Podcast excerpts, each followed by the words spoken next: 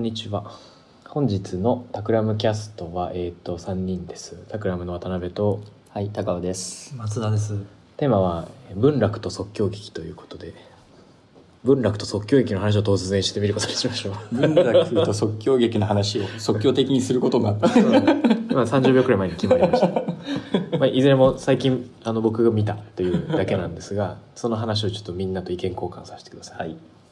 なんかあのいろんな舞台をここ2年くらいその年年まあ6本くらいを見た2ヶ月に1回見てるなと思っていて、それで23年経ったんですがあんまりこう日本で普段やっているん。大きなお芝居とかちっちゃなお芝居とかこう感動するほど入ってこないなって思っていた中、うん最近すごくグッときたのが2個あって、うん。それが1個目が、えっと、ロンドンで見た即興劇。は2個目が、えっと、この間東京で見た文楽でした、うんうん。でちょっとそれぞれちょっとお話しさせてもらうと、はい。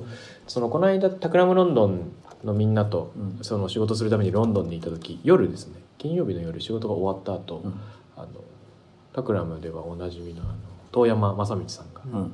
スープストックとかの今ロンドンにいるよと。うん。でしかも娘さんのきなりちゃんがセントラル・セント・マーチンズにのに通っていて。で、えっと、舞台美術のその大学院生とかなんだけれども、その彼女もなんて言うんでしょうか。その協力しているその舞台の即興劇があるから一緒に見ないかって言われてじゃあ行きます行ってみたの。超面白くて、まあ、セントマの中にあるシアターで発表だったんですが、うん。えっとね、10人の老人とうん。10人の学生と、まあ、ディレクターによる公演だったんですよ、うん。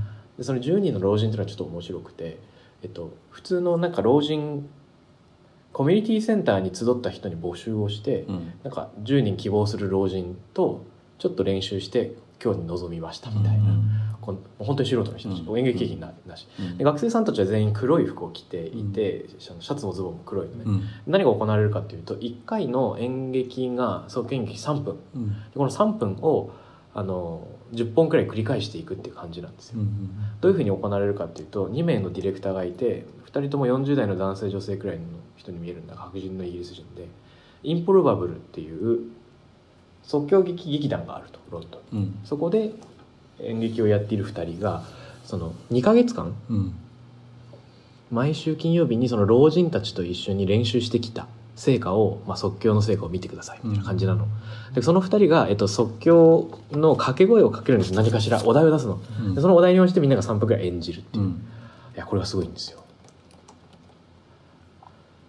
例えばどういう感じかっていうとその最初はその老人たちいろんな人種の人がいるんだけれどもがバーって10人くらいその椅子に座ってステージに立つ、まあ、座る。ででは、うん悲劇の殺人事件っていうテーマで証言者の発言っていうのをやってみましょう。パンとか言って、うん。一人一人指さしてくるの。うん。で「じゃああなた はい次」とか言って「うんあの水曜日は本当に忘れられないな寒い日だったし」とか言って次の日回すわけ。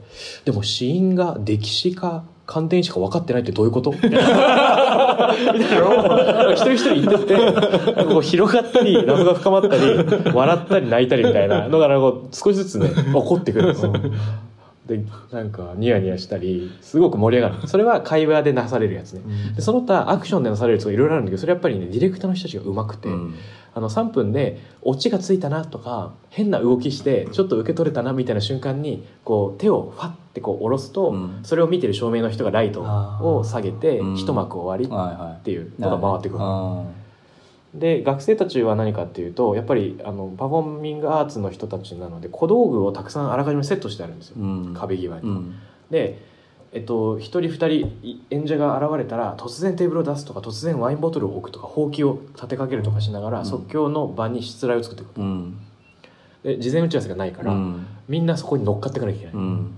で、えっと、なんかねお題の出し方はみんながある数値を持ってるとして君が7君が3だったらどうする？はい。とか言って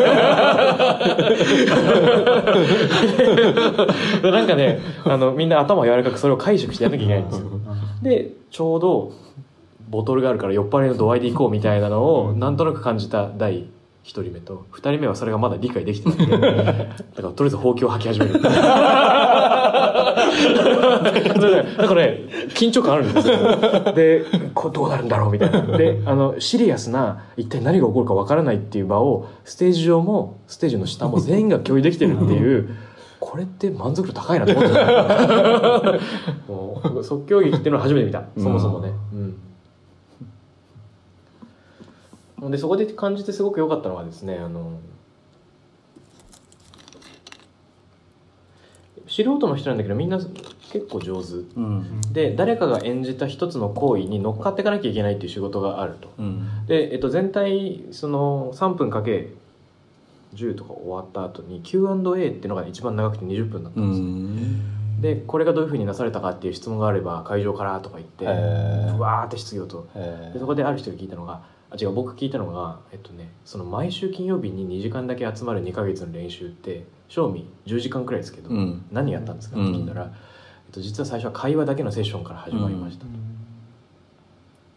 えっとねイエスっていうセッションがあってそれ何かっていうと誰かが何か言い始めた時に必ずイエスで話をつないでいかなきゃいけないっていう、だからなんでそれが必要かっていうと即興劇って誰かが何かよくわかんないことをやりだしていて目の前で それを否定するのはダメ。うん。やっぱり肯定しながら乗っかっていくっていうので即興劇が組み上げられているから、うん。目の前の道に対して肯定的であるっていう姿勢が求められると。うん。で、えっと、イエスのトークは一見簡単に見えて3回以上つなげていくのが非常に難しい。へなんかやっぱりこう反駁したくなったり、うん。否定したくなったり、うん。ちあの異なる意見をね、出したい。で、えっと、だから質疑応答の時にあるおじいちゃんが言ったのが「いや私たちの普段の生活がいかにその否定に満ちているか、うん。コミュニケーションがああの他者をに否ということが前提になってるかっていうのに気づかされましたってわけ。うん。でも即興劇の演劇でそういう話が聞ける グッとくるみたいな。それだって面白いなと思うのは常にあの例えばデザインの現場でもコンサルテーションの現場でもあるところで誰かを説得しなきゃいけないシチュエーションってたまに出てくるかもしれなくて、チームメンバーでこのアイデアでいこうよっていうのをうん。説得するとか、うん時には、まあ、クライアントと一緒に考えることも多いけど、うん。クライアントにこれがいい本当に大丈夫だと思いますよっていうのを納得してもらうとかってある。うん。しかもコミュニケーションのものの上に書いてあるのって、うん。なんか異なる意見を言わなきゃいけない時になんかイエスバットみたいなのあるじゃないですか、うん。肯定してあげてから異論を言う、基本的にでもバットなんですよね、そうそうそそう。だからその肯定に次ぐ肯定っていうのをやってみる機会っていうのは多分なんかデザインのアイデエーションの場とかでもある種うん。すごく面白い試みになるんじゃないかなと思った、うん可能をたらしめる方法のみ考えてくる、ううん。んみたいなね。だからなんかあのなんちゅうの予定調和にはないうん。その演劇の魔法っていうのがあるんだなっていうところに感じた次第でした。面白いね。あれじゃないの？多分イエスだと、うん。イエス &VS イエスバットだと、うん。イエスの方が多分予測可能性が多分大きくなっていくよねイエスバットだとさ、うん。なんか修正であフィードバックがかかっていくのである種それこそ予定調和のところに行きそうなんだけど、イエスだとさ多分その結論すごいカオス的で、最初の転がりが多分極大化していくからさ、うん。思ってもみんなにどこに行くみたいな方向に行くんだろうね。そうですね。あとはまあ全然無関係の提案をイエスでつなぎ続けることもできるかもしれなくて、それはあのロジカルかいいか置いといて、そうね。そうそうそうそう。いうことなんだろうね。でその予期しないイロジカルなものが積み重なることによって得られるジャンプっていうのは、イエスは結構強力かもしれない。うんそれなかったわ。いやなんかね演劇では突然ワインボトルとほうきでチャンバラが始まったんですよ 老人2人がそれねやっぱね誰も予期してなかったでえっとね何なんだろうなんかグルーミーな水曜日っていうテーマで演劇お願いしますって言われてそのなんか薄気味悪い水曜日でお願いっつって誰もそうとは指示してないのに2人はサイレントシアターになっちゃったの。えー喋らない。でやっぱそれって場の空気で、うん。演じ始める人がちょっと無音で薄気味悪い雰囲気で歩いてたら相手の人の第一声が出なくなって結局ずっと無言になったんだよね。でこれってなんかこう意図的に肯定したわけじゃないけど空気読んでたらいつの間にか変な世界ができちゃった。初期値が。それでは極大化かもしれないけどね。ね偶然のチョイスが突然拡大されていって変な状況を生む なんか誰の作品か分かんなくなりますわかんない結構そうだね。感感性がこう聞いていくってことうんそうだね。状況がデザインしてるって感じがするね。でそういう意味ではこういう、えっと、なんだろう。誰が演者なのとか、うん。何が台本なのっていうムーブメントは何年も前から結構ロンドンを中心に盛り上がってるらしくて、うん。パンチドランクっていう有名な劇団ではなんか館を一棟丸々にして、最上階から演劇が始まるけど舞台がない。全員平場。で真ん中でなんか突然小競り合いが始まったと思ったら役者たちだった。うん。みたいなのがあるらしいと、で2人の男女がバッて分かれて部屋から出てく時に違うドアから出てくのをどっちか選んで追わなきゃいけないっていう感じで進むんですよ。でワンフロアずつ降りてくんだけどそこからどんどんじりじりになっていく人たちの誰を追いかけるかで見える筋が変わる、うん。行ける部屋がう変わる、ん。で時には突然自分が演者の側に、ま、まら回らされて なんか殴られるとか パシンってやられるみたいなそういうのが始まるらしいで一番最後に下にフォアイエっていうかバーがあって、えっと、離れ離れになっちゃった友達と「いやーあのケビンに本当良かったよね」とか「あそこまで一途な男は見たことない」とか誰か言ったら「え私見ちゃったんだけど」みたいな他の部屋ではすごい浮気してたよみたいなのが語られたりするっていうのがその抱えのバーみたいなね。でそれはあのやっぱ動きを伴うとかステージがないとか、うん。いつの間にか見る側が演じが回ってるみたいな意味で、これまでの演劇のこうなんか、まあ、脱構築みたいなのがなされてるとかね、そういうのがあるみたい。な、ちょっとパンクですね、うん。面白いね。あとこの前おおたまちゃんが教えてくれたのはなんだっけミステリーシネマうん。っていうのもロンドンにあるらしくて。うんうん。それはえっとテーマだけ決まってるらしいんですよ。例えばあの60年代のアメリカとか、うん。でえなんかドレスコードに沿ってみんなおめかししていくらしいんですよ、うん。60年代のアメリカ風みたいな。で何の映画がやるかは公開されてないんだけど、うん。その場で集まった人たちでそれこそなんかこうコスプレ即興劇みたいなのうん。をちょっとひとしきり楽しんでからうん。突然映画が始まるみたいな感じなんだって、うん。ちょっとなりきる。うん。ちょっと葉巻吸ってみたり大股で歩いてみたりして、うん。映画が始まるとかっていうことらしい。うん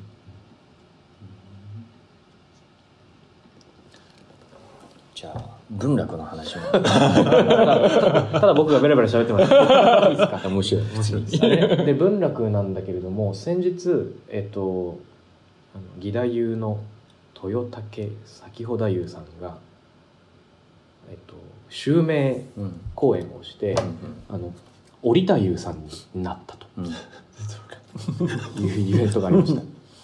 あのあれどこ？国立劇場かな。でこの間竹本織太夫さんの襲名披露公演で「雪舟合法月次」っていうのがあったんですね。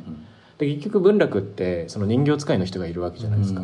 で1体の人形に3人くらい人がついてて、で義太夫っていう人が全ての音声をやると、うんそれはキャラクター ABCD 全員の声をやりナレーションをやりその歌を歌うっていう役を一人がやってしまう、でこの時思ったのが演劇と文楽ってステージで行われる非常に似たようなものに見えて全然違うなと思って。うん恋に落ちた。うん。今更、うん。でなぜならばまず人間じゃない。うん。ちっちゃいんですよ。人間ちっちゃいから人の身なりのその何、えっと、半分とかうん。3分の1くらいの身長しかないけどそれで仰々しく3人くらいが寄り添って動かしてる、うん。オーバースペック。うん。でまず表情変わんないじゃないですか、うん。その能面みたいに。表情変わんないけど仕草でうん。感情が、うん。そしてその声が当てられる、うん。で声が当てられる時にそれが声優が一人一人違うんじゃなくてあくまで一人だっていうところにうん。不可能性がな何かと不可能性によるえなんか演劇だなと思ったんですよ、なるほどね。つまり人形っていう時点でうん。感情を表現するのが不可能、うん。一人の人間が全ての音をやるっていう時点で、うん。キャラクターの切り分けが不可能、うん。なのにやっぱり全員テクニシャンだから、うん。動きだけで感情が出てくるし、うん。声だけで舞台がうん色が変わっていく、うんでこれって何かっていうとなんかこう不可能なものが可能になるえあの舞台だなと思ったんですよ、うん。でこれって普通の演劇の逆かもしれなくて、うん生きてる人間が一人一人違った等身大の人間をうん。脚本に応じて違う声で演じるがそこに何か臭さを感じてしう。んうまう、ん。でこれって、えっと、生きていたっていう可能性があの見てる側か、まあ、僕の側からするとノンフィ,、まあ、フィクションにしか見えないというか、うん。ちょっと興ざめしてしまうっていう可能が不可能にグレードダウンするような体験になっていて、うん。一方で文楽っていうのはあらかじめ死んだ人形がうん。あたかも生きたように見えるっていう、うん不可能なものがどんどん可能に見えてくるっていうのが魔法にかかる、ベクトルが逆だなと、でそっちの方がなんか共感度が高いというか、うんこちらが補完する部分によってどんどん盛り上がっていくっていう意味では、うんあのー興ざめにならない、うん非常に興奮度が高いうん。演劇なのではと思ってしまった、うん。どんな物語だったの？